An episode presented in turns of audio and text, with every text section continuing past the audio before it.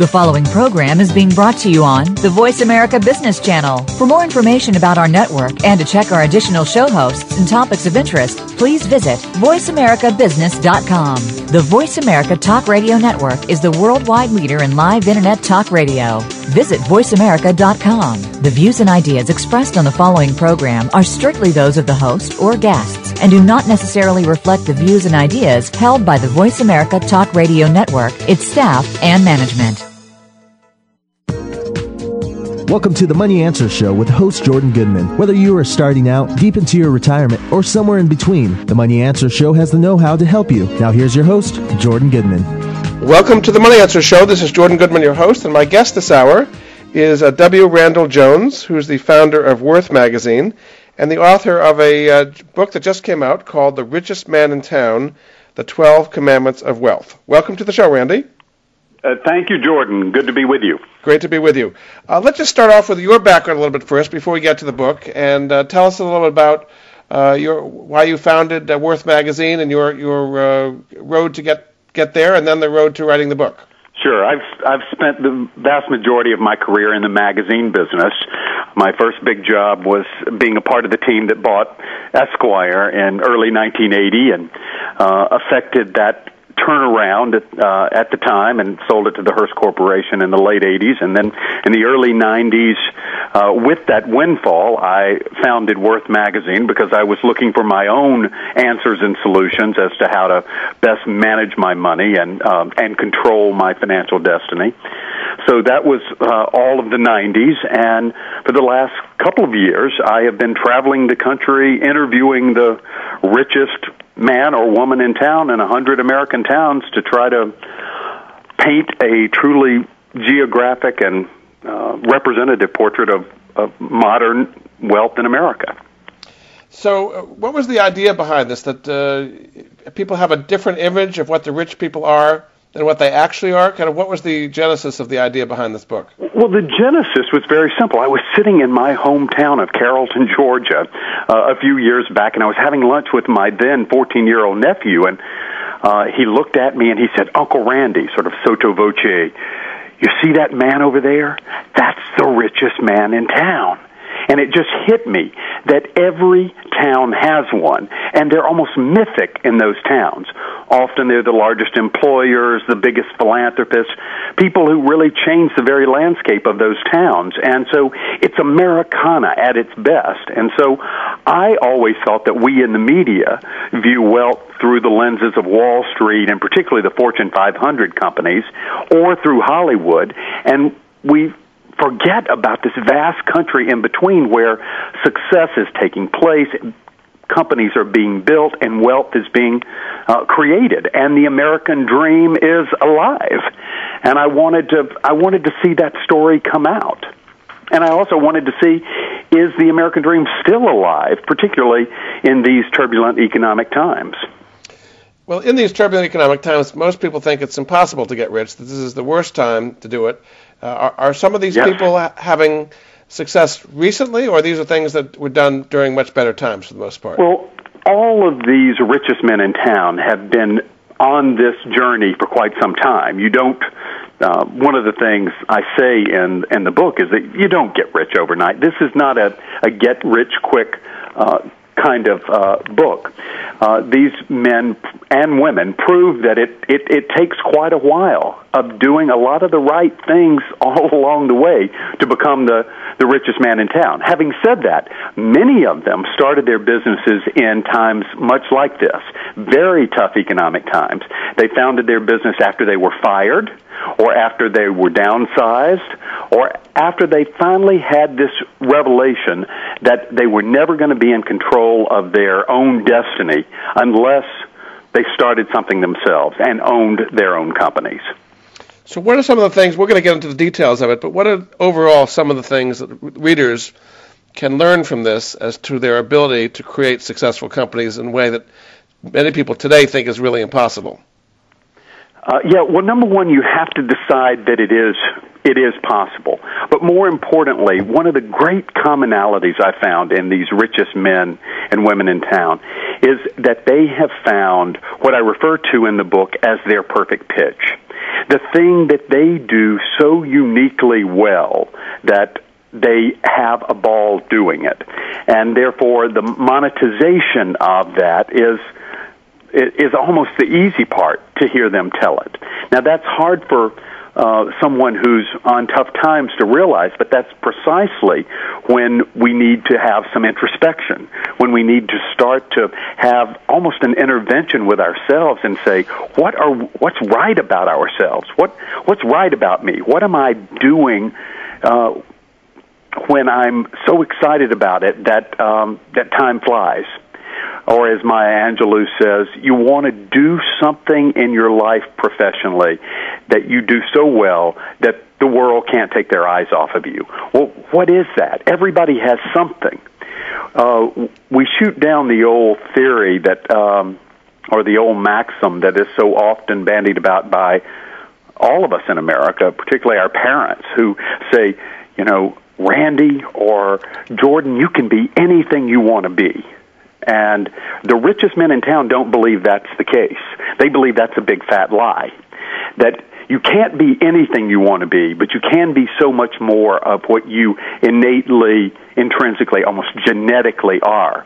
So figuring out what that is is absolutely the first key to becoming the richest man or woman in town. Yes. Uh, did a lot of these people uh, cooperate easily, or was it hard to get them to open up and tell their stories? Oh, I've been asked that question so many times, and you know, people say, "How long did it take you?" I said, "Well, over two years." And they said, "That's a lot of writing." I said, "The writing was a breeze. It took me about three months to write the book.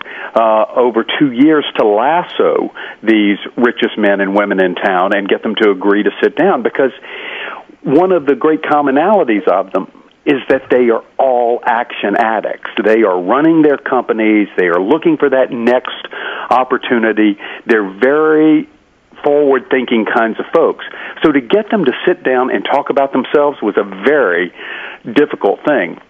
But once I convinced them that this was a part of their legacy that they could leave for younger generations of people to read about their stories and to bask in the collective wisdom of of, of their story along with 99 under, other stories in the book they they they came around. But it was it was a big sales job i will say that. Yeah for sure. One of the things that you uh, say there are certain myths and we're going to go into the details of the different myths you have in commandments is that uh, most people think that rich people are, inherit their money, but in fact, most of the people you talk to, they had earned it themselves. It was their own first generation. Uh, wh- why is there this right. misconception about that? Well, I think you know when we see um, you know wealth portrayed in the media, often it uh, it's the kind of wealth that looks like, you know, inherited wealth. You know, we think of the Rockefellers and the Vanderbilts and the Whitneys, and even, you know, in modern day terms, the the Trumps. Um, and the fact of the matter is, that's not the great preponderance of wealth uh, in this country. And of course, in The Richest Man in Town, I only interviewed uh, the richest self made man or woman in town.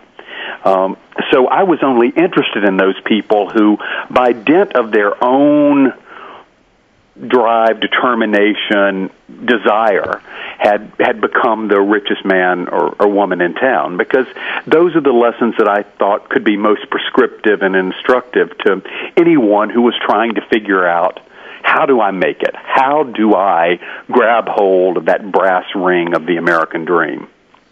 How did you identify uh, these people? You probably didn't go to all these towns and say, "Who's the richest man in town?" Did you have no, I didn't. Did I, I didn't go knock on doors in these towns uh, as as uh, as Joan Rivers is about to do in her her new show. Um, but what I did was, journalist to journalist, I called the business editor of the local newspaper in a hundred American towns. I started with a list of the hundred largest towns in America, and that was New York to Natchez, Mississippi, basically um, and you know, and Akron and Dayton and everything in between.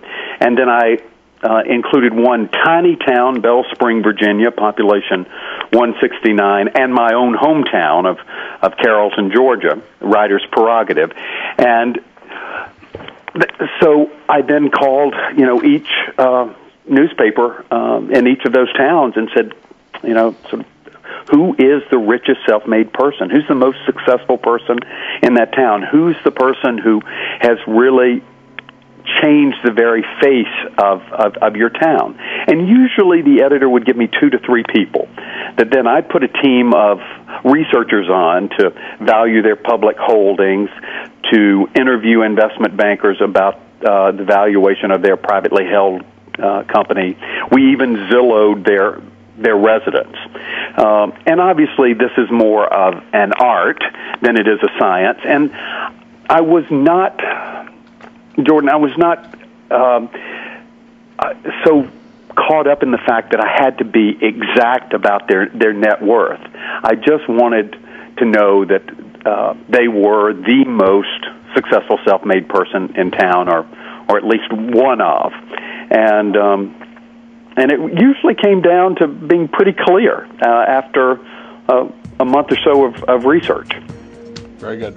Okay, we're going to go to a break. Uh, this is Jordan Goodman of the Money Answer Show, and my guest this hour is uh, W. Randall Jones, Randy Jones, who is the author of the new book called The Richest Man in Town The 12 Commandments of Wealth. And we'll be back after this.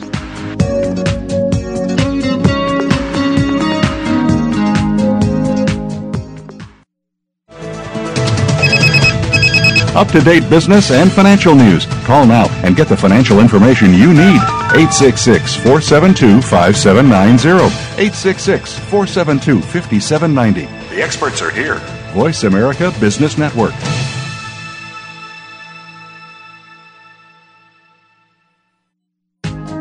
Jordan Goodman has created the Money Answers Network to put at his listeners' fingertips the very best personal finance products and services that he has found in his 30 years of research. If you have a money question, Jordan Goodman has a money answer. To find out more, go to www.moneyanswers.com. The Money Answers Network features top products and services in virtually every area of personal finance, car buying and leasing, college financing, credit debt, financial planning, investing, insurance, legal services, mortgages, retirement planning, wills, and more. Only businesses that have demonstrated excellence in both their products and services are invited to become members of the Money Answers Network. The public can sign up for membership in the Money Answers Network at no charge in order to be apprised of the latest useful resources. To learn more, visit www.moneyanswers.com. Get ahead with Money Answers. Are you ready to go green? You've asked, and we've heard you. Voice America presents the Green Talk Network. Environmental topics are at the forefront of our society, and the Green Talk Network is here to keep you up to date on the latest trends and new innovations for the eco conscious lifestyle. We'll help promote a variety of ideas on the environment, from global warming issues to how you can become more eco friendly in your daily activities. Be a part of the solution, not the problem. Visit the Green Talk Network page on voiceamerica.com and tune in to help spread the green. Violent crime rate has begun to rise again. So, what's more important than feeling at ease and secure in your daily life?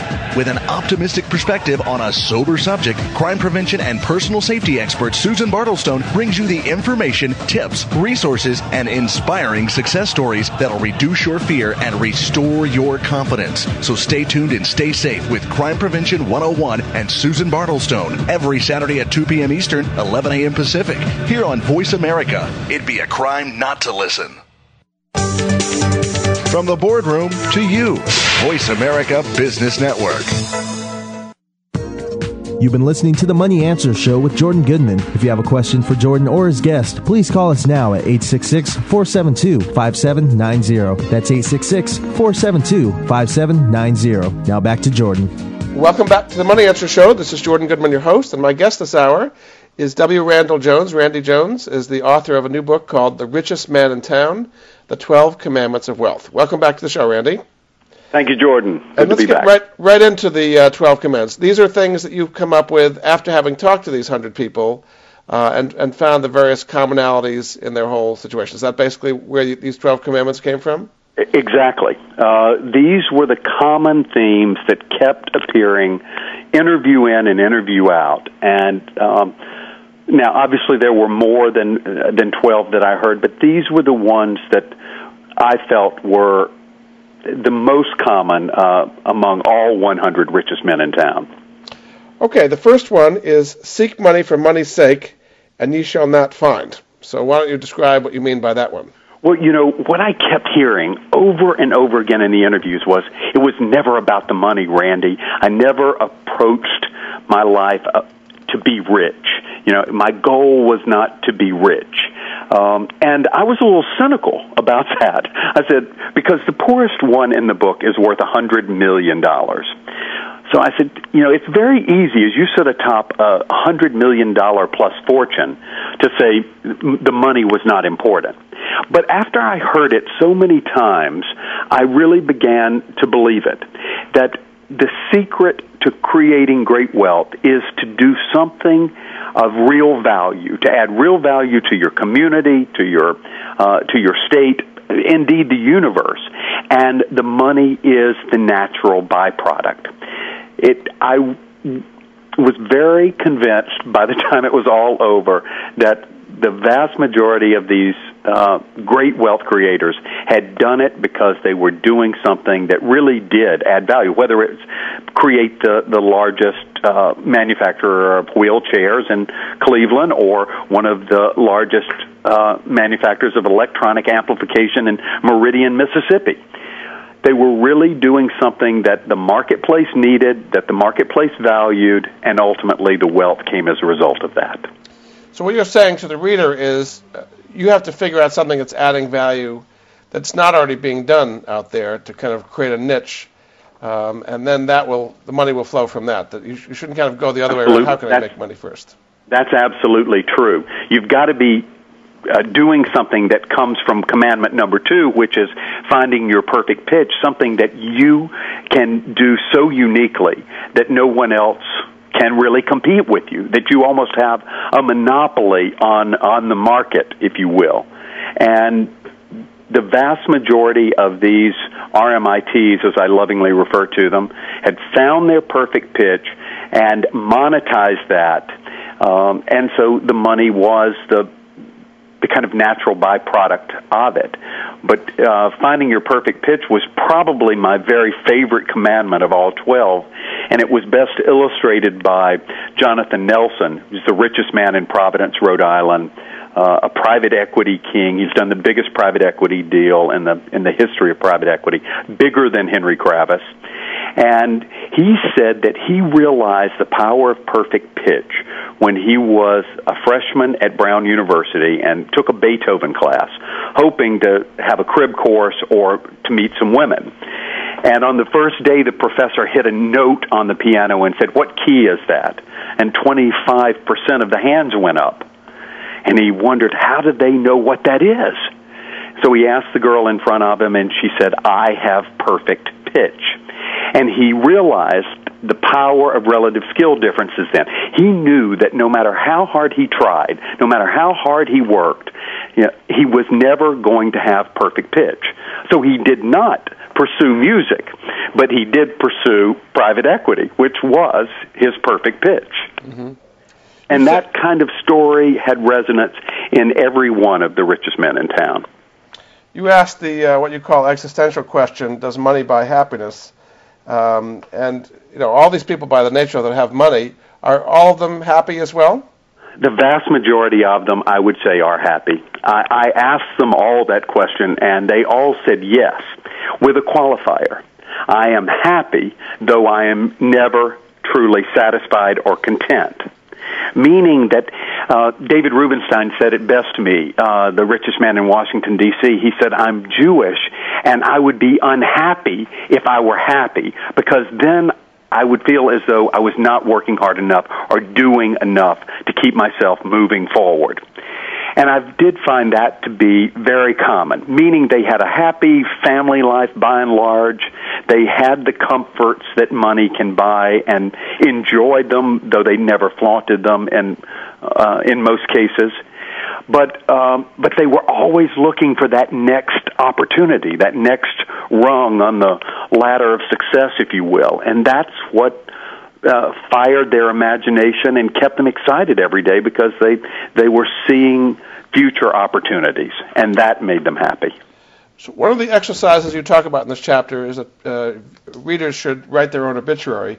Is this something that these people did, the richest men in town, have already written their own obituary and uh, kind of visualized how they'd be seen? Is that where you well, came up with that idea? Several of them mentioned it to me as an exercise, and it was a commonality that I finally had with with some of my subjects because I had written about it in Worth years ago. Uh, I I thought that it was such a maudlin exercise uh, initially, and then I thought once you try it, it's the most amazing thing because it, it helps you to determine a couple of things. One is the answers the question for you personally. How much is enough? You know, if you're gonna if you're gonna go on this sort of journey or this quest for wealth, don't you need to know how much you really need? And more importantly, it allows you to think about what you've accomplished, what you still wish to accomplish, and what kind of legacy you want to leave. And it's actually like writing a mini autobiography. So it's a great way to sort of create a uh, sketch of your life and at the same time think about the future pathways that, that you would like to go down. And I think so often in, in America we are all so busy doing that we we offer ourselves very little honest reflection about our lives and what is really important uh, in terms of our futures. So that's an so exercise. that's the reason to do it. And I will tell you that a lot of the RMITs that um, had not done that uh, have now done it. In fact, I, I, I got a couple of calls recently uh, from uh, a gentleman. In fact, he was on Fox and Friends with me this morning, Leighton Cubbage in Greenville, South Carolina, telling me that he had done that and that it was one of the best experiences he had ever had because for once he was sitting down and he was being retrospective about his life and thinking about what he wanted to do for the second half of his life. Yeah, you talk about uh, the journey or the pot of gold. Uh, you're saying that most average people are kind of are looking for the pot of gold, where in fact the real gold is the journey getting there. Is that the, way most of these people think? Uh, that's certainly the way the richest men and women in town uh, see the world.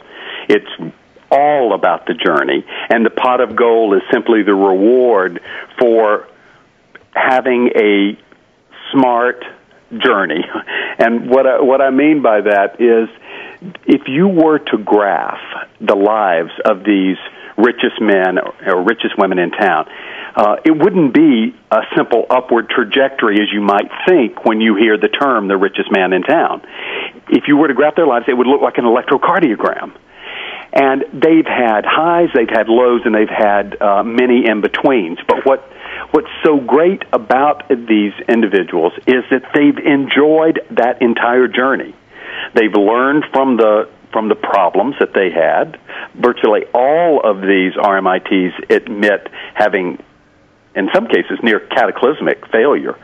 You know, the the sort of bankruptcy to to billionaire story is is is common with within these stories, and they loved that journey because they learned from it. It it allowed them to appreciate what they uh, ultimately accomplished, and it also keeps them a little paranoid uh, that it just might go south, and that keeps them focused and that keeps them driven toward the um, toward a prosperous future.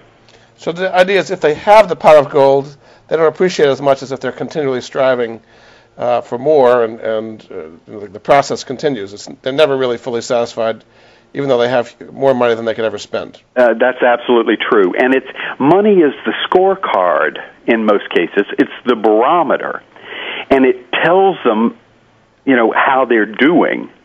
But um, but again, they see that as as the byproduct of doing a lot of things right, and also having some good luck in the process. Yeah, I'm sure luck is a big part of the whole process here. Yes, it is. Okay, we're going to take a break. Uh, this is Jordan Goodman of the Money Answer Show, and my guest this hour is uh, Randall Jones, of uh, form, founder of Worth Magazine, uh, now the author of a new book called The Richest Man in Town: The Twelve Commandments of Wealth. And we'll be back after this.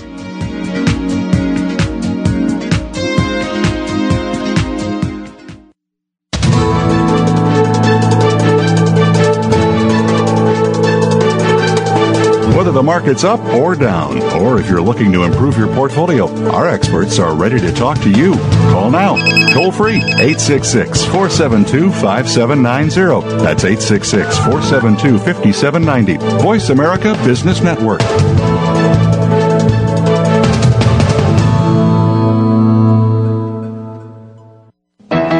Ready to grow your business? Listen for the Independent Business Owner Show with your coach, Rick Corrado. This entertaining talk radio program will bring you the tools to help increase your business. You'll learn sales success, time management, lead generation, business development, life balance, and much more. Rick Corrado is here to help you take your business to the next level. Listen for the Independent Business Owners Show, heard live every Monday morning at 11 a.m. Eastern Time, 8 a.m. Pacific on the Voice America Business Network.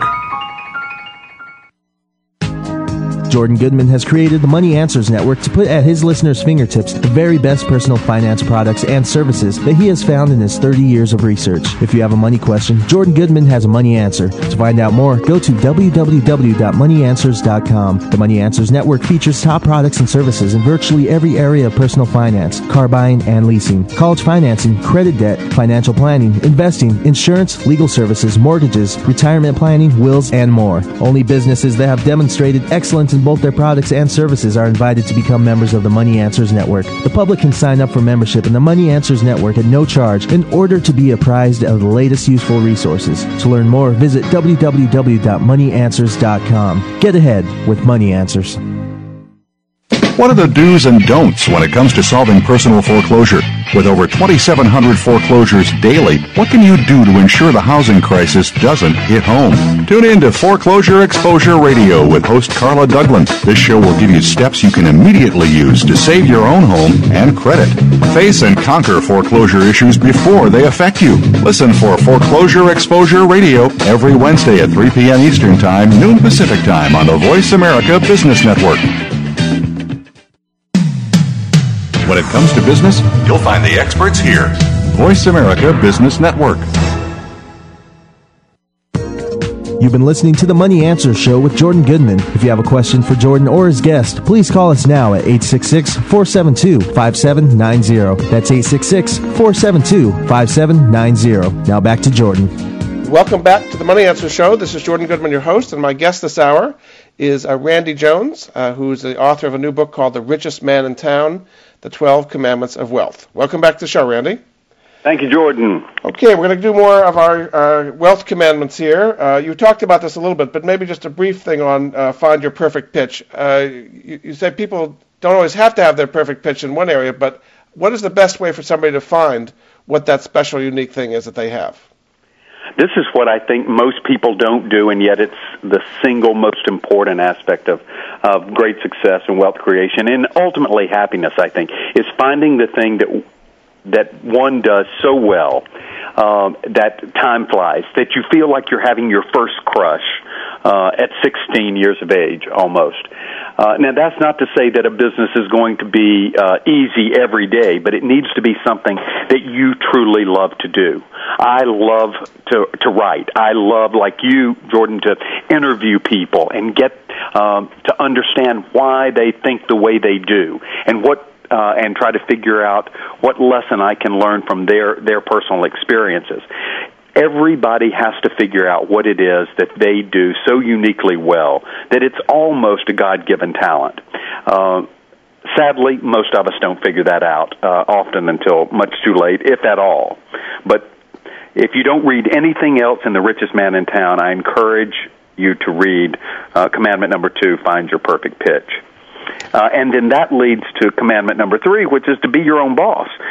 Phil Ruffin, the richest man in Wichita, uh, said it right. He said, You don't get rich working for somebody else.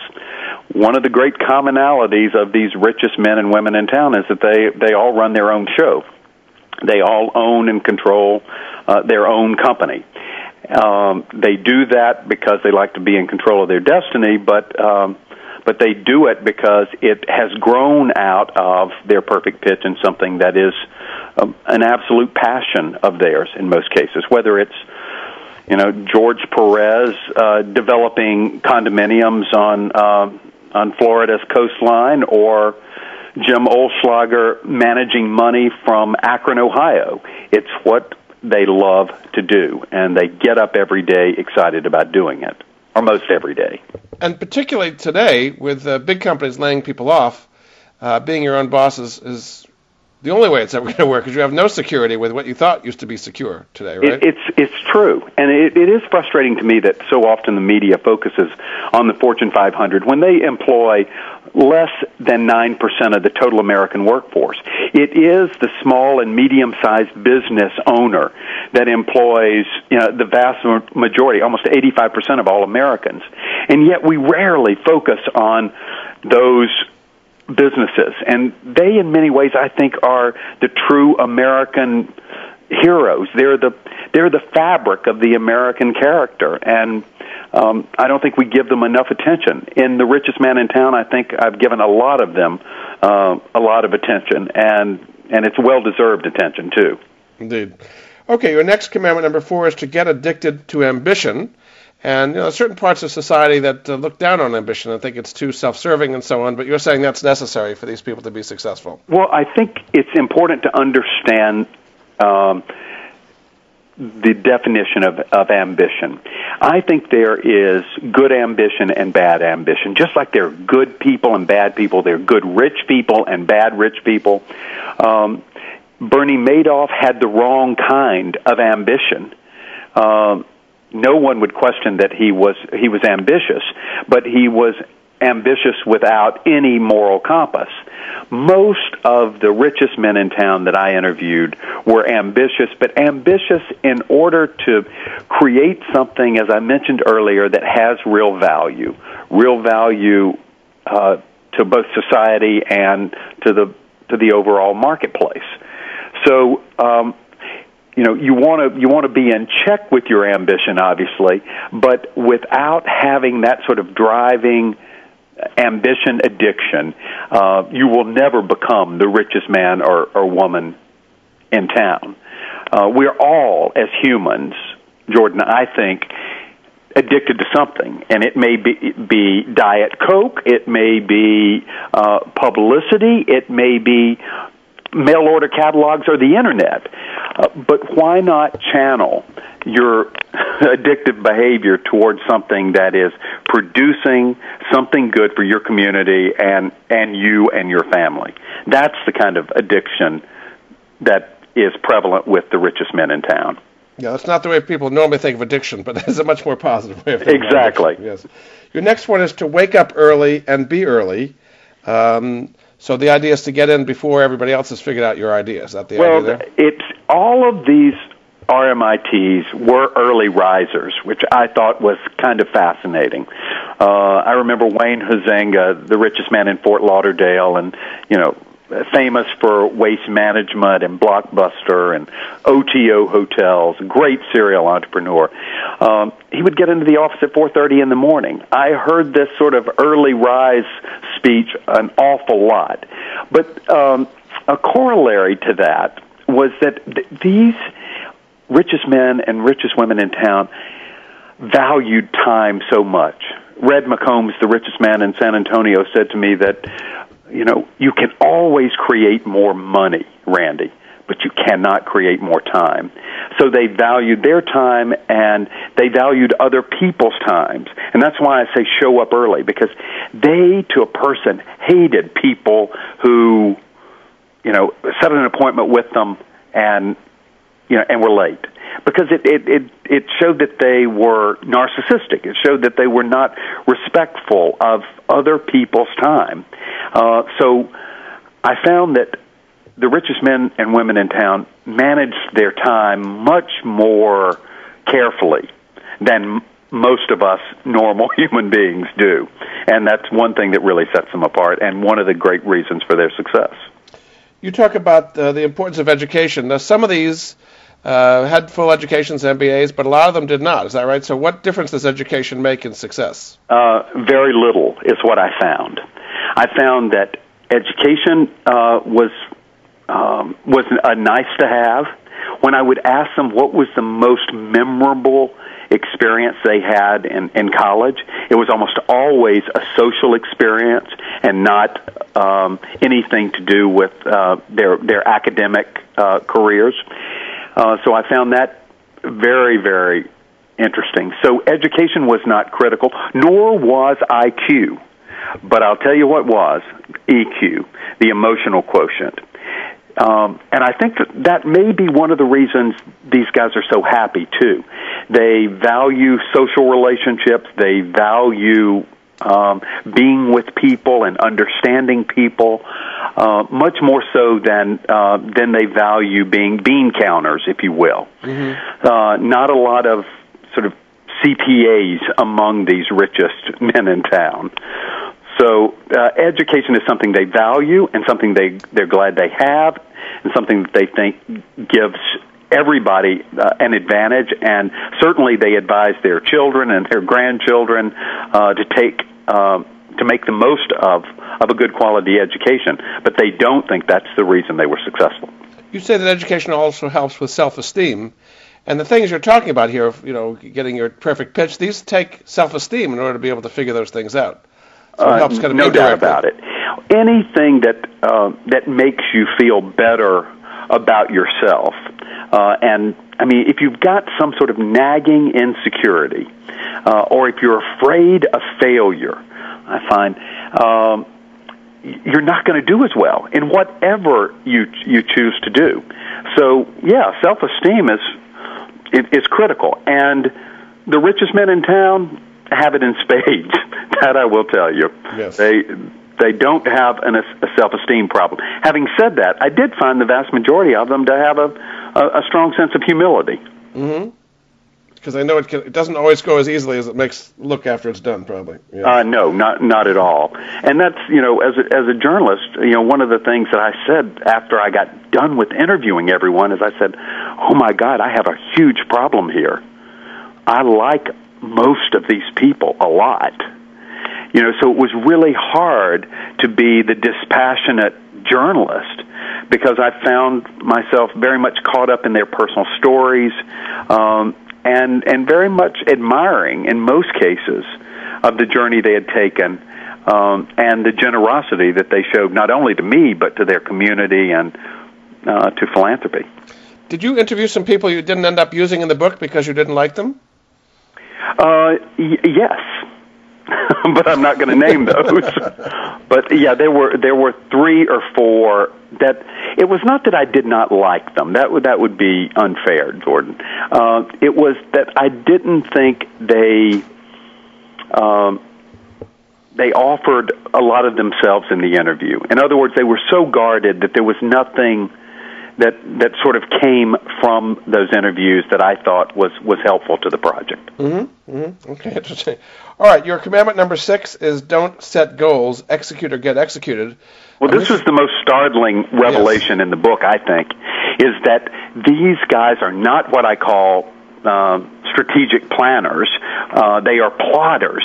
They, uh, as Charlie uh, Cawley, the richest man in Wilmington, Delaware, said to me, "Life by the inch is a cinch. Life by the yard is hard." So the five-year plan, none of them had them. Um, the long-range strategic vision, none of them had it. They were simply focused on getting up every day and doing better than the day before. They were master executors. I say don't set goals, but execute or be executed. And I think that uh, is is critical based on what I learned in this process to becoming the the richest man in town.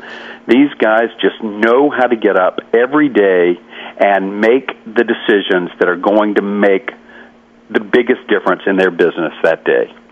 It's interesting because this is the opposite of most MBA speak. It's all about goal setting and doing long-term strategic plans. So something's right. not. I mean, not even working. Josh Kopelman, who's the um, the richest man in Philadelphia and a very very successful venture capitalist, said, "Randy, the minute you push print on a business plan, that is exactly uh, the moment that it becomes obsolete." Yes, indeed. Okay. Okay, we're going to go to a break. This is Jordan Goodman of the Money Answer Show.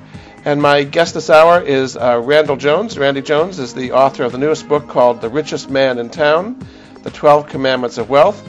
And there is a website for this book, which is uh, therichestmanintown.com. We'll be back after this.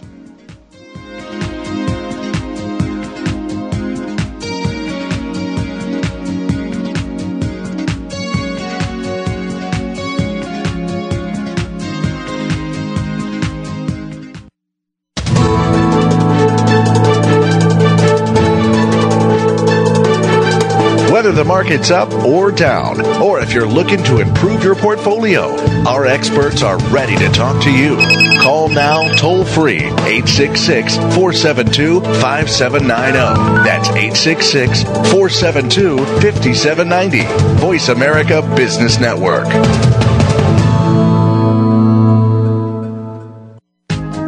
Jordan Goodman has created the Money Answers Network to put at his listeners' fingertips the very best personal finance products and services that he has found in his 30 years of research. If you have a money question, Jordan Goodman has a money answer. To find out more, go to www.moneyanswers.com. The Money Answers Network features top products and services in virtually every area of personal finance, car buying and leasing, college financing, credit debt, financial planning, investing, insurance, legal services, mortgages, retirement planning, wills, and more. Only businesses that have demonstrated excellence in both their products and services are invited to become members of the Money Answers Network. The public can sign up for membership in the Money Answers Network at no charge in order to be apprised of the latest useful resources. To learn more, visit www.moneyanswers.com. Get ahead with Money Answers.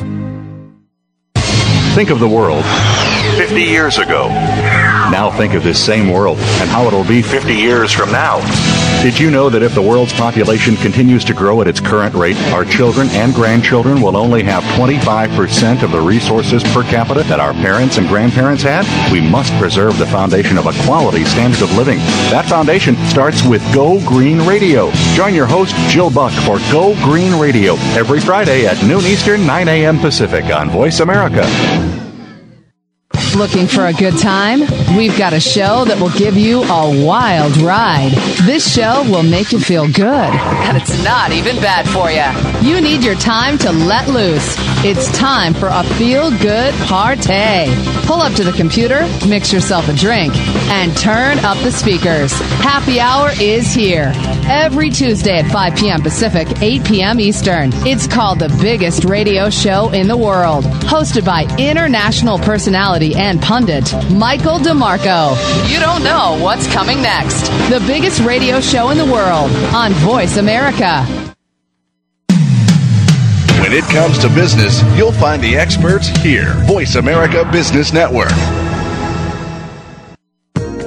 You've been listening to the Money Answer Show with Jordan Goodman. If you have a question for Jordan or his guest, please call us now at 866 472 5790. That's 866 472 5790. Now back to Jordan. Welcome back to the Money Answer Show. This is Jordan Goodman, your host, and my guest this hour is Randall Jones, uh, whose new book is called The Richest Man in Town uh, The 12 Commandments of Wealth. And just to correct something I said earlier, the website is richest man in town, correct, uh, dot .com. Is that correct? That's correct. So they can get the book there and in all the different bookstores and so on as well. Exactly. At that website, are you doing chats? Are you doing uh, various interactive things with the audience? Uh, I do. I blog almost every day uh, and uh, enjoy the conversation back and forth with my readers. So, by Right. all means, contact me. All righty, very good. Okay, your uh, commandment number seven is uh, fail to succeed. Yeah, or failure is an option because um, there were only two of the 100 individuals that I uh, interviewed for The Richest Man in Town who said that they had had no failure. 98 said they had had, in many cases, near cataclysmic failure. So, one of the key tenets of the book is that you cannot fear fear failure. In fact, you if you're going to become the richest man in town, you're probably going to have several of them along the way. And I think that's kind of comforting, particularly in these tough economic times, to know that everybody who is sitting atop a billion dollar or hundred million dollar plus fortune uh, has had a time in their life or several times in their lives when things have not gone well, when it seems like no matter how hard they try, they cannot get ahead. But the key to it is continuing to forge uh, forward. Just like um, Winston Churchill said, never give up, never give up, never give up. The richest men and women in town really employ that sensibility in a big way. Yet most people get defeated when they lose. They they they become cautious and don't want to take any risks again. So it's it's a, a skill that not everybody has. Is that ability to No, bounce it, back. it does take a tremendous amount of fortitude, and and most of us sadly don't have it. I will say it's easier to to bounce back from failure when you are doing what what you absolutely love to do though. And that's that's so simple and yet it's so important. So if you are finding things really difficult right now, um, then it's time for some serious uh, introspection, as I mentioned earlier, almost a personal intervention with yourself to say, why is this going wrong? What can I do differently? Uh, maybe this isn't your perfect pitch, and figuring out what it is is is critical to reaching that next next level and coming out the other end feeling a whole lot different than you do right now. Your next commandment is that location doesn't matter, and most people would think it does matter that you have to be in the centers of power, or the centers of technology in Silicon Valley or something. Why is it that you can do this anywhere? That's what I love about this book. Jordan, is that um, it proves that success can and does take place anywhere in America. You're absolutely right. We we think we have to go to one of the big population centers to make it big. You've got to be in a big town to have a big success. It is so not true. R.J. Kirk is the richest man in Belspring, Virginia. He's worth almost $2 billion, population 189. Uh, and there are plenty of examples like that. In my hometown of Carrollton, Georgia, uh, the richest man in town is worth 150 million dollars. Um, population 22,000. I mean, I think he's going to be just fine and live very well for the for the rest of his life. And that's that's true everywhere. Uh, it doesn't have to be New York or Los Angeles. Yeah. Your next commandment is to moor yourself to morals, and people have certainly learned recently with uh, Stanford and Madoff and Kozlowski and so on that uh, you can get rich, but if it, you hurt people along the way, it doesn't always work out too it's, well for it's you. It's not a lasting richness, nor is it a fulfilling one in the end. Um, and I will tell you that the people that I interviewed are not saints. Let's let's. Um, a few of them are pretty close. Dave, David Duncan uh, in Oklahoma City, who founded Hobby Lobby, seems to me as about as saint-like as anyone I've I've ever met. So was Jim Oelschlager in Akron. But the vast majority of these people are, are like you and me. They're they're not perfect by any stretch of the imagination, but at the end of the day, they are asking themselves the question, you know, am I doing right by others? and therefore, if you're doing right by others, you tend to be doing right by yourself. Um, we've lived through you know the whole Enron to to Madoff scandals. You're right, and um, I think we're getting uh, more and more attuned. Uh, to this principle of being moored to, to proper morals. And I, I think maybe now that there is so much transparency because of the internet, that uh, it's so much easier to get caught today and people are much more attuned to it that maybe we won't see as much of this. Having said that, uh, whether you're investing or building a business, you've still always got to have caveat emptor, uh, buyer beware. Absolutely. Your number 10 is to say yes to sales. Uh, you find that some people are kind of reluctant to be uh, selling their business, but the successful always are willing to sell? I'll, give you a great example. Yes, the successful love to sell. Um, nothing happens until something is sold. You can't ma- manufacture widgets unless you know you have a market for them. Um, I was interviewing Bob Stiller, the richest man in Burlington, Vermont. Uh, he uh, came for the second interview uh, to my home in New York, and he walked in and he had two big boxes in his hands. Now, here is a guy who's worth almost a billion dollars, was coming to New York ostensibly to meet with his yacht designer. But uh, but came by to see me and to finish the interview, and he's carrying a Keurig coffee maker in one arm, which he had just purchased the company, and a whole assortment of Green Mountain coffees in the other, and could not wait to demonstrate this to me and show me the the wide variety of coffees and about his newest purchase, the Keurig K Cup uh, individual coffee serving machine. He brimmed with excitement and I just thought, you know, this is a guy who doesn't have to sell anymore, but he loves it.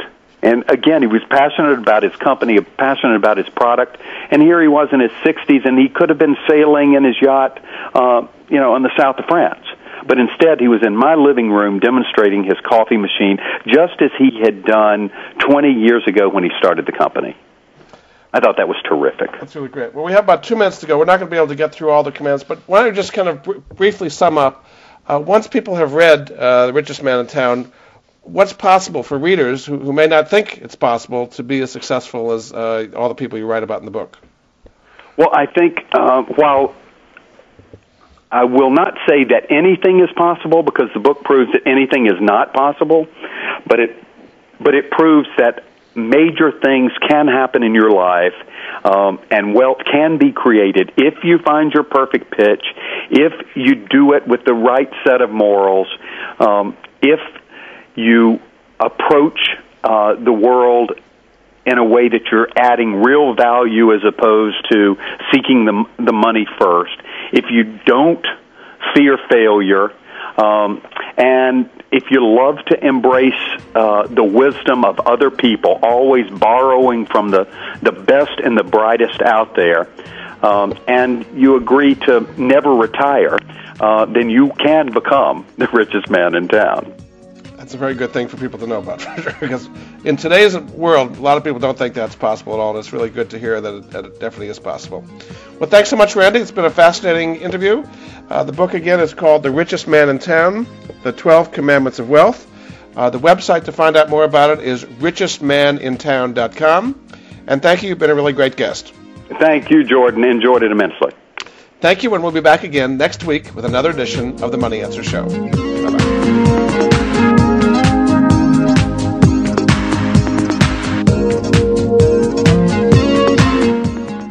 Thank you for joining Jordan Goodman and the Money Answer Show. If you have a question for Jordan, please visit his website at www.moneyanswers.com and be sure to tune in every Monday at 12 p.m. Pacific Standard Time right here on Voice America Business. See you next week. Thanks again for listening to the preceding program brought to you on the Voice America Business Channel. For more information about our network and to check out additional show hosts and topics of interest, please visit voiceamericabusiness.com. The Voice America Talk Radio Network is the worldwide leader in live Internet talk radio. Visit voiceamerica.com. The views and ideas expressed on the preceding program are strictly those of the host or guests and do not necessarily reflect the views and ideas held by the Voice America Talk Radio Network, its staff, and management.